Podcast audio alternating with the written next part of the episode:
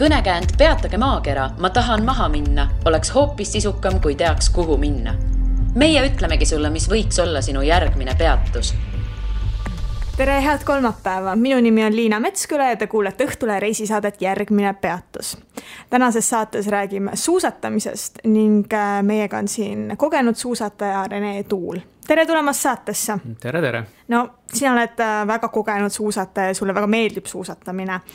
Mis siis on see, mis teeb suusareisid eriliseks? no suusareis kindlasti on, on selline reis, mida või noh, miks sõidetakse mägedesse, on see, et meil ei ole mägesid et, et Eestis käiakse küll suusatamas, aga, aga selle all tegelikult mõeldakse murdmaasuusatamist. et siis tegelikult, kes tahab korralikult mäe peal käia sõitmas, siis on vaja minna Eestist väljapoole ja see eeldab siis ükskõik kas põhja poole või lõuna poole minekut, et no see olekski olnud mu järgmine küsimus, et no mis siis Eestis saab teha, et eh, kui ma mõtlen, et eh, tahaks võib-olla Eestis, et äkki pole praegu investeerida raha või võib-olla mulle ei meeldiks lendamine, kaugele minemine. mis võimalused mul Eestis on näiteks? Äh, Eestis on täitsa võimalik õppida seda ja saada kätte see tunne, et kas meeldib või ei meeldi, et see on võimalik täiesti Eestis ära teha. aga, aga sealt edasi, et kui nüüd meeldib, et siis jääb Eesti väikseks. Ja, ja kuhu Eestis minna, noh, on, on meil Lõuna-Eestis teada-tuntud kohad. Kuutsemägi, Munamägi, mõned teised väiksemad mäed veel ja, ja noh, Põhja-Eestis on praegu ikkagi Tuhamägi see, kus kus saab tegelikult päris korralikult õppida, et ei ole nendel Eesti mägedel häda midagi. ehk siis, aga see, see on pigem selline harjutamine äh, selliseks äh, päris asjaks, et äh, võib-olla algajatele pigem? või saavad adrenaliinilaksu kätte ka kogenud?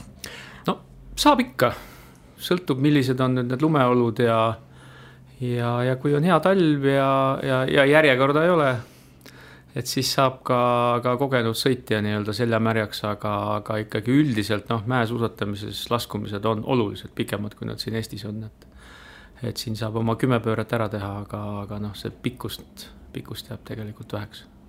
no nii, aga kuhu siis tasub minna, et kui Eesti jääb väikeseks suusatajale, et kuhu siis võiks seda minna mm,? kuhu minna või? noh, selles mõttes on muidugi väga lihtne mul öelda, et äh, minna tuleks Alpidesse. miks Alpidesse, sealt on mäesuusatamine pärit. et ei ole, ei ole väga vaja midagi leiutada. Äh, sealt on mäesuusatamine alguse saanud juba üle saja aasta tagasi ja ja, ja seal on looduslikud eeldused mitte ainult mäe poolest, aga ka temperatuur. Ikkagi talvel paistab päike üldjuhul, on mõnusalt soe päikse käes. et see mäesuusatamine ei pea alati olema selline, kuidas öelda, vuntsitärmas ja, ja selline külma, külma kannatamine, et et just nimelt Alpides on mäe peal sõita ka mõnus ja, ja selle juurde käib kõik see mäe peal istumine, söömine, joomine, terve päeva veetmine, et et see ei ole selline spordilaager, et tegin oma kaks tundi ära ja siis läksin sooja kus kohas Alpides, et Alpid on ju suured ja laiad, et mis kohti soovitaksid? Alpid on jah, päris pikk mäestik, tegelikult on üle tuhande kilomeetri pikk. ja, ja noh, neli põhilist alpiriiki. Austria, Itaalia, Prantsusmaa, Šveits. et noh, seal on väiksed riigikesed veel, aga jupike Saksamaad ja jupike Sloveeniat seal kuskil Alpide veeres ja, ja, ja Liechtenstein, kõik see selleks, aga ikkagi neli põhilist alpiriiki ja, ja nad on natukene teineteisest erinevad. et äh, meile lähem nii mööda maad minnes autoga kui ka lennukiga lennates ikkagi Austria on kõige lähem ja võib-olla kõige taskukohasem. ja, ja Austria mäed võib-olla natukene on kokkuvõttes madalamad. et see Alpide kaugem ots, mis jääb sinna äh, Mont Blanc'i juurde, et et äh, see on natukene kõrgem. Äh, mis ta siis nüüd tähendab suusataja jaoks, tähendab seda, et, et seal on natukene külmem. ja kõrguses kõik, äh, kõik looduslikud sellised äh, omapärad, need võimenduvad, et kui on väga ilus ja päike ja kõik on hea ja tuulevaikne, siis on seal väga ilus. ja kui on tuuline ja, ja sajab lund, siis on seal ka jälle selle võrra külmem, et et äh, olles mäe peal nagu natukene madalamal, on, on natukene ilmakindlam. no kui ma käin näiteks Austrias ühes ja samas kohas kümme korda, kas ma saan iga kord äh, uue elamuse ja et mul ei ole tunnet, et ma olen seal juba tõesti kümme korda käinud või ikkagi tasuks äh, vahetada neid kohti? no mina ütlen alati, et tasub kohti vahetada ja, ja siis äh, pensionipõlves minna uuele ringile, nostalgiaringile, aga aga, aga tegelikult ikkagi noh, mäesuusatamine ei ole selles mõttes niisugune neljasaja meetri jooks, et on see üks sama ring ja ühed samad tingimused, et et äh, ka mägi võib, rada võib olla iga päev täiesti erinev, üks päev on ta sulalumi, üks päev on ta värske lumi, üks päev on ta täiesti sile, selline perfektne. Äh, järgmine päev on võib-olla sa annad pool meetrit värsket lund, et ka seesama rada võib iga päev olla erinev isegi sellesama nädala jooksul ja hommikul on ta hea sile, õhtuks sõidetakse ta rohkem ära, et äh, rada kogu aeg muutub, et äh, selles mõttes ära ei tüdine kindlasti. selgita, mis, mis osas ta muutub, et mis seal siis erinevus on, et suusataja jaoks, et mis see teistsugune on mm? -hmm noh, see on sama, kui minna viltidega metsa, et ühel hetkel on viisteist kraadi külma ja on pehme, kerge, lendlev lumi teisel hetkel on võib-olla kümme kraadi sooja ja sa lähed lurtsudes seal sooja vedela märja lume sees, et see see ongi ja et äh, sõltub väga palju temperatuurist. milline temperatuur on parim suusatamiseks? Äh, no pigem ikkagi miinuskraad, et äh, peaks olema väike miinus raja peal ja, ja samal ajal päike paistma, et on hea nähtavus. et mõni kraad külma päikseterrassi peal istudes juba tegelikult päike soojendab, saad õlmad lahti teha, aga, aga et rada, rada on ikka külma, külmakraadidega parem. et kui, kui nüüd läheb väga soojaks, mis kevadel võib ka juhtuda, et siis läheb lihtsalt lumi vedelaks ja noh, pehme sulalumi on raskem sõita lihtsalt, no mina ise näiteks äh, armastan üksinda reisida ja mõtlen äh, kõikidele oma reisidele minnes pigem üksinda minekule, et mitte mingisuguse firma kaudu. kuidas on, et kas suusareiside puhul on parem minna grupiga või võib ka üksi minna nagu ükskõik millise teise reisiga? Äh, no ma ei tea, mis see üksi reisimise eesmärk peaks olema. et äh, minu arvates suusatamine on sotsiaalne tegevus väga mõnus on istuda kellegagi koos tõstuki peal, Äh, vahetada muljeid, arutada. et jääb... vot nüüd oli mul nii kõva laskumine. no jaa, laskumine sellist, oli kõva ja just ka seda, et kuhu edasi minna ja et, et üldjuhul ei sõideta kunagi ühte sama mäge, et see on selline orienteerumine, liikumine punktist A punkti B mäe peal, et et tehakse jälle tõstuki peal järgmisi sõiduplaane ja okei okay,, järgmiseks lähme seda rada ja siis jõuame sinna ja siis võib-olla teeme söögi või joogi ja et selles mõttes ma hästi ei kujuta ette päris üksi sõitmist et kui nüüd minna oma käe peal ja niisuguse väiksema seltskonnaga, et see on loomulikult täiesti võimalik. Ja, ja noh, miks mitte. Aga kui, kui me räägime nüüd reisibüroodest, et äh, noh, kuna ma ise ei ole suusataja, siis ma lihtsalt küsingi sellisel tasemel, et ma ei tea sellest, et kas siin on parem, kui on mingisugune tugi olemas, mine sa tea, kui midagi juhtub näiteks mäel või ei ole üldse vahet, et lähed äh, kahe sõbraga ja kõik on hästi, ise kõik broneerite majutuse, kõik asjad? noh, eks esimesed päevad läheb seda sisseelamise aega kindlasti rohkem, et noh, nagu igal pool iga reisiga, et kui koht on võõras, palju asju tuleb omal nahal läbi elada ja leiutada ja võib-olla ei leia neid päris õigeid, õigeid nõlvasid kohe üles, mis võib-olla sobiks, et, et noh, võib nii ja naa, aga, aga ma pigem soovitaks mägedesse minna, kui on seal varem käidud või ka konkreetses kohas varem käidud, et noh, siis, siis tundub see nagu loogilisem, et et samamoodi ka mingisuguste pikemate matkadega, et kui ikkagi olusid üldse ei tunne ja ei tea, siis võib-olla ei ole mõtet esimest korda üksinda minna. mis varustus peaks olema suusatama minnes? või noh, ilmselt midagi saab sealt koha pealt ka, aga kui ma hakkan nüüd siit Eestist minema, et millele ma pean mõtlema? Selles mõttes on lihtne, et äh, selle nii-öelda kõva varustuse, äh, suusad, kepid, saapad, kiivrid, et need saab koha pealt rentida. ja kui seal võib-olla suusk ei sobi või saabas ei sobi, saab neid vahetada. Lähete, tahate vahetada, ei ole probleemi, kui te siit Eestist võtate nüüd suusad kaasa ja võib-olla saabas hakkab hõõruma, siis noh, on teda seal vahetada keerulisem, siis tuleb lihtsalt sealt võtta rendist järgmine ja et selles mõttes võib-olla isegi algajal oleks mõistlik võtta koha pealt suusad. kui nad on siit Eestist, olete, arvate, et sobivad ja olete võib-olla proovinud neid, siis pole loomulikult vahet no pole vahet, kas ma sõidan siin äh, kuskil Lõuna-Eestis äh, mäe peal või Alpides, et äh, nagu olust, olu. suusk on suusk ja saabas on saabas. Pole vahet, kust nad äh,. jah, mäesuuska tuleb aeg-ajalt kanti teritada seda teevad hooldused, ei pea ise tegema. Suuska võiks ka vahepeal määrida, libiseb paremini, on mõnusam.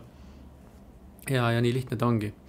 kõik see pehme varustus, mis nüüd veel peaks olema see, mis selga ja kätte ja pähe käib, et, et vot see peaks nüüd olema aga mina ei oleks nagu varustuse suhtes üldse väga, väga nõudlik, et, et et ka sealsamas Alpides, kus kohalikud tulevad mäele nädalavahetuseks ja tullaksegi täitsa teksapükstega, mingite fliisidega, sall lehvib ümber kaela, et, et esimese asjana ei pea minema tormama kallist suusariietust endale ostma, et, et noh, loomulikult, kui nädalaks minna, siis mingisugune jope peab olema.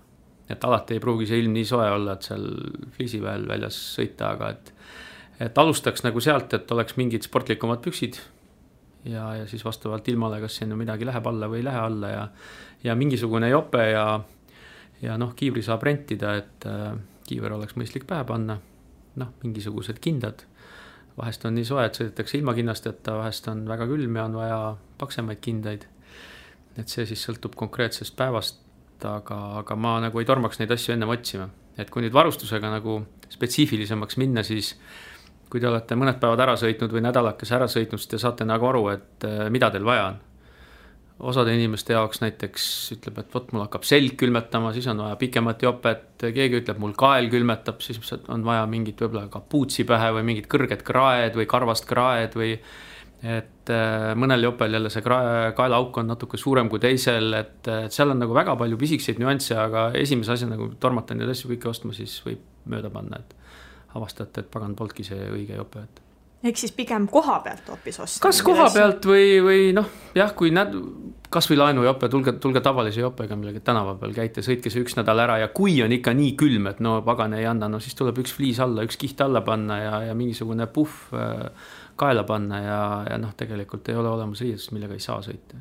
kas koha peal saab rentida ka? vot riideid rentida, riideid rentida ei saa. ostma peab no peab ostma, kas siis tegema selle otsuse, et kui sa ikkagi tunned, et see on sinu ala ja sa tahad sellega kunagi veel teha, vot siis minnagi poodi ja, ja. Ja siis teha see valik seal väga paljude erinevate mudelite seast. no tavaliselt on äh, sellistes äh, noh kuurortides äh, ütleme näiteks, kui sa lähed soojale maale, siis kipuvad tihtipeale olema kallimad sellised ujumisriided, noh, sõltub ka kohast. et kuidas siis nagu suusa, suusakuurortidega on, et kas seal on nagu ikka korralikult pandud hinda juurde, sest inimestel on vaja või ma, ei ole? ma pigem arvan, et vastupidi. et äh, ma küll ei ütleks, et Eestis on odavamad või kallimad mhm. kuidagi suusariided, et nad on väga erinevast hinnaklassist. aga mis on siin odav, on ka seal odav ja mis on siin kallis, on ka seal kallis, et äh, noh, hooaja lõpus on mingisuguseid allahindlusi, võib-olla ka hooaja alguses on eelmise aasta mingitele nii-öelda kauba lõppudele allahindlusi, et et sellist, äh, seda ma kindlasti ei ütleks, et nüüd kuskil see hinnavahe väga, väga palju kaldu oleks, et. Kuidas end äh, suusareisiks ette valmistada?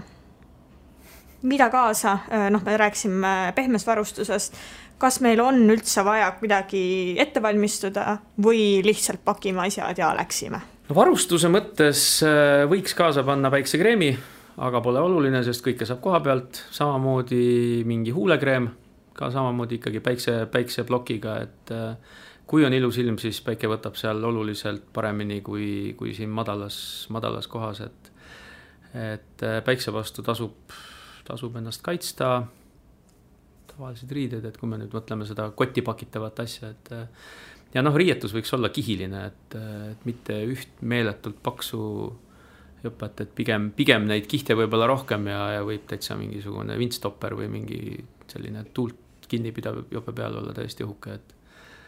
Et pigem, pigem niipidi, kui võtta kaasa kaks, kaks paksu jõpet no reisikindlustus on kindlasti üks asi, mida tuleb teha ja kui ma ei eksi, siis äh, vähemalt enamikes kindlustus, kui mitte kõigis, on vaja eraldi märkida, kui näiteks tegeled äh, suusatamisega. vastab see tõele, ole? see vastab jah tõele, et äh, ühtepidi on meil see ravikindlustus Haigekassa poolt kehtib kogu Euroopa Liidus. Aga, ja sel-, see tegelikult ka aitab, kui nüüd läheb päris teie ravimiseks kuskil riikliku süsteemi haiglas. Aga tihtipeale nendes suusakeskustes on äh, eraarstid koha peal. Ja, ja mis kindlasti ei lähe sinna noh, tavapärase ravikindlustuse alla ei lähe transport. Ehk et kui te mäe peal teiega midagi juhtub, kukute, see transport tihtipeale sinna raviasutusse võib olla kallim kui see ravi ise et äh, üldiselt väga harva küll läheb vaja kopterit, aga, aga näiteks sellisel juhul noh, need on kümnetesse tuhandetesse need numbrid ja võib-olla teile pannakse ma ei tea, tuhande eest kipsi, aga on kahekümne tuhande eest kopteri arve, et, et selle jaoks on kindlustus vajalik ja, ja kindlustusel peab jah olema kindlasti see lisakaitse, et ta kehtib äh, suusareisil. kui palju see juurde tuleb maksta selle eest, et see lisakaitse on? Oskad sa umbes öelda, mis no see võiks olla? suurusjärk, ütleme nädalase reisikindlustus on mingisugune kolm-nelikümmend eurot ja, ja kui seda lisakaitset ei ole, võib-olla ta on paarkümmend eurot, et noh. Pole no,, pole eriti suur vahe no,. see ei ole see koht, kus kokku hoida kindlasti suusareisi puhul, et. Äh, no kuidas talitada, kui suusamäel peaks juhtuma õnnetus ja inimene on seal äh,, ma ei tea, kukub või libiseb, ma täpselt ei kujuta ette, mis, mis kõiki asju võib seal juhtuda. ja sa näed näiteks seda pealt või mis siis äh, tuleb teha? no üldiselt suusareisidel, kui sõidetakse raja peal, seal on palju inimesi. et äh, isegi kui sa mitte midagi ei tee, istud seal maas, tegelikult sinu juurde kohe tullakse, küsitakse, kas kõik on hästi, kui ütled, et ei ole hästi äh,. kohe teatatakse lähimasse tõstukjaama, keegi sõidab lähimasse tõstukjaama, sealt tulevad spetsialistid, kes seal on ootel, vaatavad su üle teevad otsuse, mida sul on vaja, kas sul on vaja arsti koha peale, millist transporti, kas on üldse vaja transporti, võib-olla nii-öelda kogud ja sõidad edasi. ja, ja sellega tegelikult väga sujuvalt tegelevad need kohapealsed äh, mäeteenistused, et äh, noh, see ei ole nagu probleem, probleem võib ta olla siis, kui sa äh, sõidad sellise koha peal, kus teisi inimesi ei ole ja võib-olla sa sõidad raja kõrval kuskil metsas, kui sind ei nähta ja, ja vot need on kohad, kuhu üksinda ei tasuks minna, et et äh, raja peal sõites äh, noh, ma arvan, sõnagi lausumata on teie juures mõne minuti pärast ports inimesi ja, ja veel mõne minuti pärast ka päästeteenistused. no seda kohapealset äh, medaabi, selle eest vist ei pea, ma eeldan, maksma, et see ongi see nüüd selles kuurordis olemas või peab? no koha peal, ei, koha peal ei küsita teie käest nagu raha, et äh, tuleb seesama mäeteenistus ja, ja kui te ikkagi ei saa edasi sõita, siis ta otsustab, millega teid ära viiakse, kas on vastavad kelgud või mootorkelgud või, või, või kopter kasvõi, et äh, ja kuhu teid viiakse, et vot see äraviimise transport juba tegelikult see arve läheb kindlustusele. et see, et teie juurde see mäeteenistuse inimene tuleb, see on jah, nagu see on nagu tasuta, aga edasi juba transpordiarve läheb kellelegi, et, et kui seda kindlustust ei ole, siis saadetakse ta lõpuks teile, kas äh, saab jagada ka mingeid nõuandeid, et äh, kuidas end kaitsta õnnetuste eest, noh, et ma ei tea, tee seda või ära tee teist kindlasti? no mäe peal on oma, oma kindlad reeglid, äh, kuidas üldse sõita, kus seista, kus mitte seista. mis need reeglid võiksid olla no,, kus tuleb väga, seista? Nad on selles mõttes väga lihtsad, et ära seisa nuki taga kui rada on pikk, selline nii-öelda lainete või astmetena, et äh, ära seisa, ära istu seal nuki taga, kus sind näha pole. Äh, kui jääd seisma, jää raja äärde seisma, ära seisa seal keskel, tõenäosus, et sulle keegi otsa sõidab, on väiksem. Äh, nagu autogagi, kui alustate liikumist, vaata ringi, vaata, kes ülevalt poolt tuleb. Päe, mäe põhireegel on, et kes tuleb ülevalt ehk tagantpoolt, tuleb kiiremini, tema peab nagu turvalisuse tagama. ehk et kui te sõidate vaikselt, rahulikult omas tempos, teist võib-olla kahe, kahe, kahelt poolt sõidab kogu aeg keegi mööda, siis tegelikult selle möödasõitja, kiiremini sõitja vastutus on see, et midagi ei juhtu. ja, ja loomulikult see ees aeglasemalt sõitev inimene ei tohiks ka teha järske selliseid liigutusi et kui tal on üks trajektoor, siis ta tegelikult sõidab vaikselt seal ja, ja kui te tõmbate ikka järsult pikalt paremale või vasakule, siis tegelikult peaks ümber üle, üle, üle vaatama, et väga lihtsad reeglid. ja mida kõik siis äh, suusatajad tegelikult teavad? noh, jah, me nendest räägime ja, ja tegelikult on nad ka loogilised, et ega seal mingit äh, väga mustkunsti ei ole, et nagu autoga, kui vahetate rida, vaadake ikka, kas seal on kõrval keegi või ei ole, et no mis seal suusareisidel siis äh, lisaks suusatamisele toimub, et kas on tõesti niimoodi, et äh, hommikul kell üheksa lähen rajale ja kell viis tulen tagasi siis olen nii väsinud, et lähen magama? või on äh, tugev seltsielu hoopis seal? Äh, see sõltub kindlasti riigiti, riikidest ja riigiti on ta erinev. et äh, eestlased käivad, kui me Alpidest räägime, siis ikkagi kõige rohkem Austrias. Austrias on see õhtune elu kindlasti kõige vilkam. ja, ja, ja sellepärast seal ka kindlasti käiakse, et äh, saada nagu täie raha eest. Mis see siis nüüd tähendab, kindlasti paljud on kuulnud sellist väljendit nagu afterski, et mis asi see siis tähend-, on. Tõstukid on lahti laias laastus kaheksast neljani, võib-olla poole üheksast, kuskil kaheksast ja, ja üldiselt äh, Alpides kella nelja paiku lähevad tõstukid kinni. ja vot siis algab see afterski aeg äh,. inimesed kogunevad mäerestoranidesse, muljeid vahetama, sõpradega kohtuma. veinid, mõned õlled, aetakse juttu võib-olla oodatakse veel, kui päike loojub kuskile mäe taha, istutakse seal terrassi peal, võetakse seda viimast päikest. ja, ja, ja siis minnakse alla, et see on selline paaritunnine, tavaliselt paari-kolmetunnine selline veel tihtipeale ka värskes õhus viibimise aeg. ja, ja siis edasi on juba õhtusöök seal mingi seitse-kaheksa ja, ja peale seda ööklubid. et äh, igaks kellaajaks on oma, omad kohad, et äh, see võib-olla see väga hea afterski koht, kus kell neli mäe peal istutakse, seal kell seitse ei toimu enam mitte midagi ja ja mõni ööklubi, mis kell kümme läheb rahvast täis, seal ei ole kell neli mitte midagi, et et kui me siin alguses rääkisime, et miks peaks minema äh, kellegagi koos, kes teab, tunneb kohta, siis see ongi see, et muidu te istute võib-olla oma nädala ära vales kohas ja kogu aeg ütlete, et aga seal ei olnudki midagi huvitavat, et kogu aeg olite valel ajal vales kohas. no suusamägi avatakse kell kaheksa, kell neli läheb kinni. inimesed äh, suusatavadki kogu aja või ei, on ikkagi mingid väiksemad sellised? Äh, ei, see nüüd on väga erinev, see nüüd on väga erinev, et äh, ka rajapikkused on väga erinevad, inimeste see sõidukiirus on väga erinev. mõni teeb kolm-neli laskumist, läheb, istub tunnikese restoranis, sööb, joob, teeb jälle paar laskumist, istub jälle tunnikese restoranis äh, võib-olla iga päev ei olda seal kella neljani üleval, sõltub ka ilmast, kui ilm on väga hea, võib-olla üldse vähem sõidetakse, võetakse rohkem päikest et tegelikult see päev viibitakse värskes õhus. kui on tormine, tuisune, külm, restoranis sees rohkem, juuakse sooja teed ja minnakse, tehakse jälle mõni sõit, et et kindlasti see ei tähenda, et nüüd on kaheksa tundi rasket rasket orjatööd, et see on ikka vaba aja veetmine.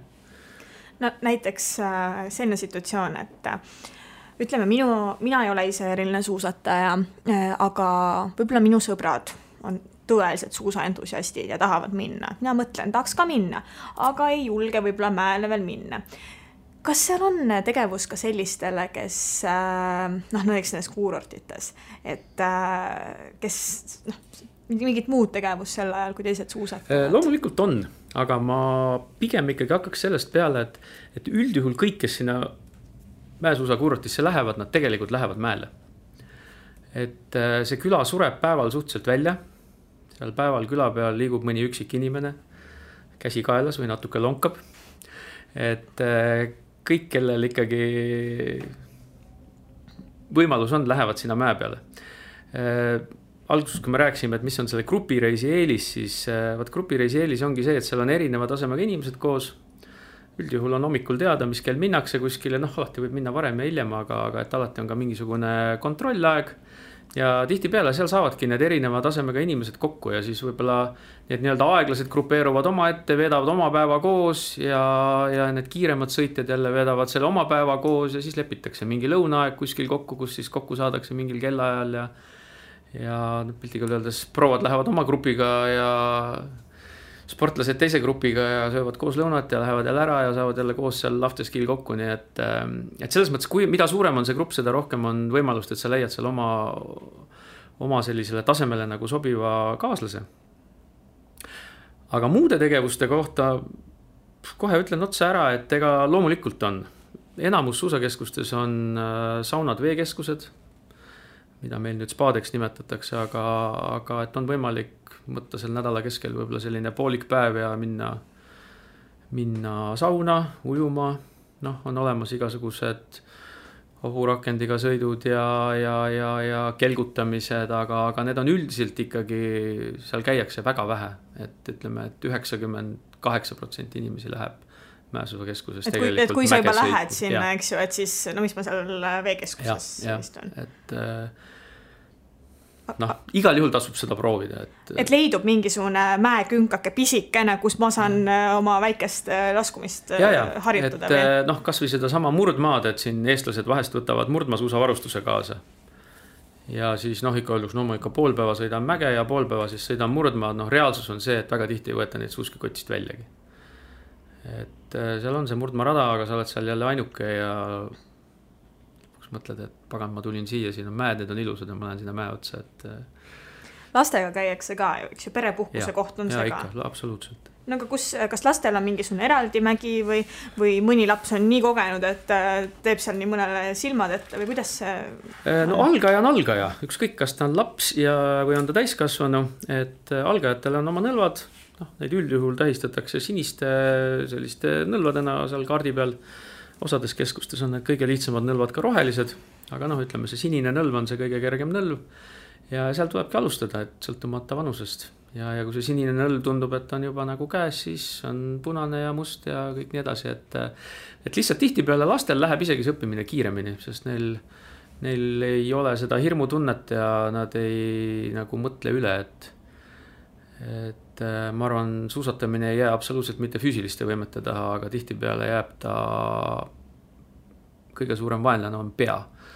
et mõeldakse endale terve rida hirmusid välja ja, ja siis on suhteliselt raske alustada, et füüsiliste võimete taha ei ole mina küll näinud, et kellelgi jääks mäsuse õppimine. Äh, kas laste puhul on ka mingi vanusepiir, et sellest madalamaid, no kolmeaastane võib ka tulla sinna või?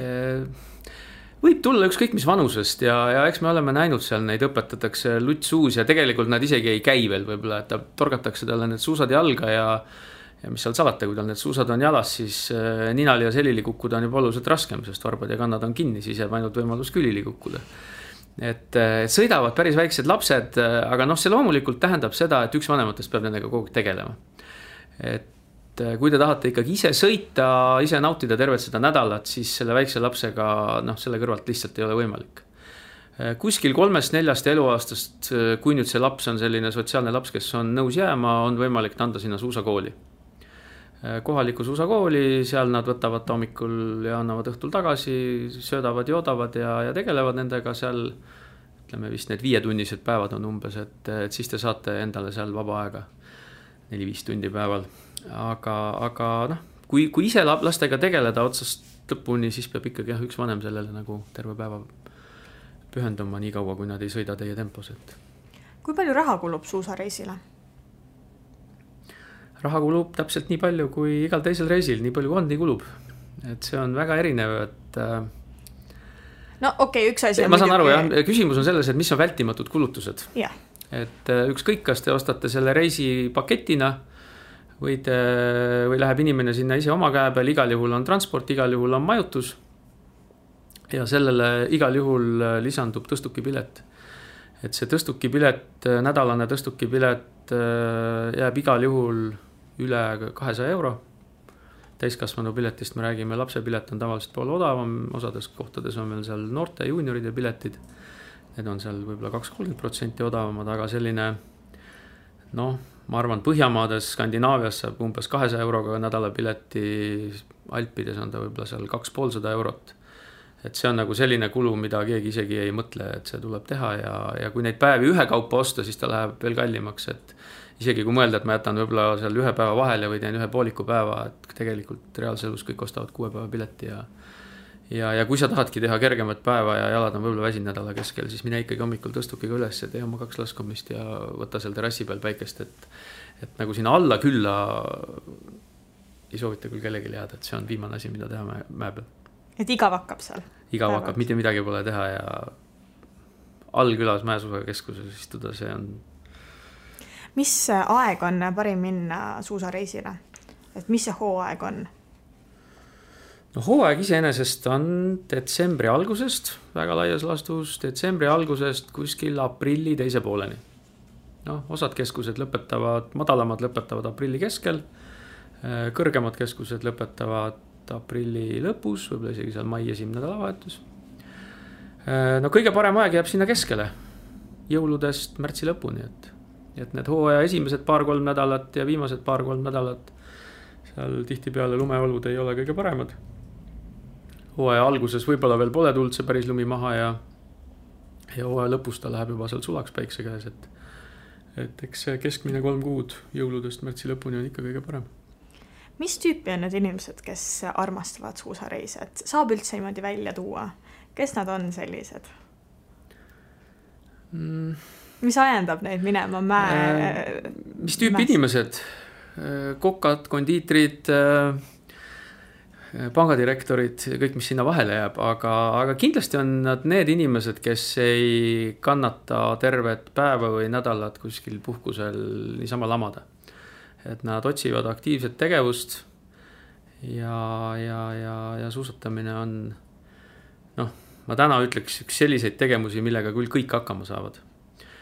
et, et kaheksa tundi kuskil matkata mägedes on kindlasti raskem kui kaheksa tundi tõst-, suusatada kui te ka tahate, mõtlete, et ma lähen murdmaasuusatamisega, tegelen seal nädala, et noh, murdmaad ka päevas, no sõidate kaks tundi hommikul, juba väsite ära, sõidate õhtul veel tunni, on õudne spordi ja higimaitse suus, et et mäesuusatamine on tegelikult, tõstub, viib üles ja suusad viivad alla, et seal on seda fun'i oluliselt rohkem kui higimaitset. aitäh, Rene, et tulid saatesse palun, palun. järgmine peatus on eetris juba tuleval kolmapäeval kuula meid igal kolmapäeval Õhtulehest, SoundCloudist või iTunesist ja ära unusta meie podcasti tellida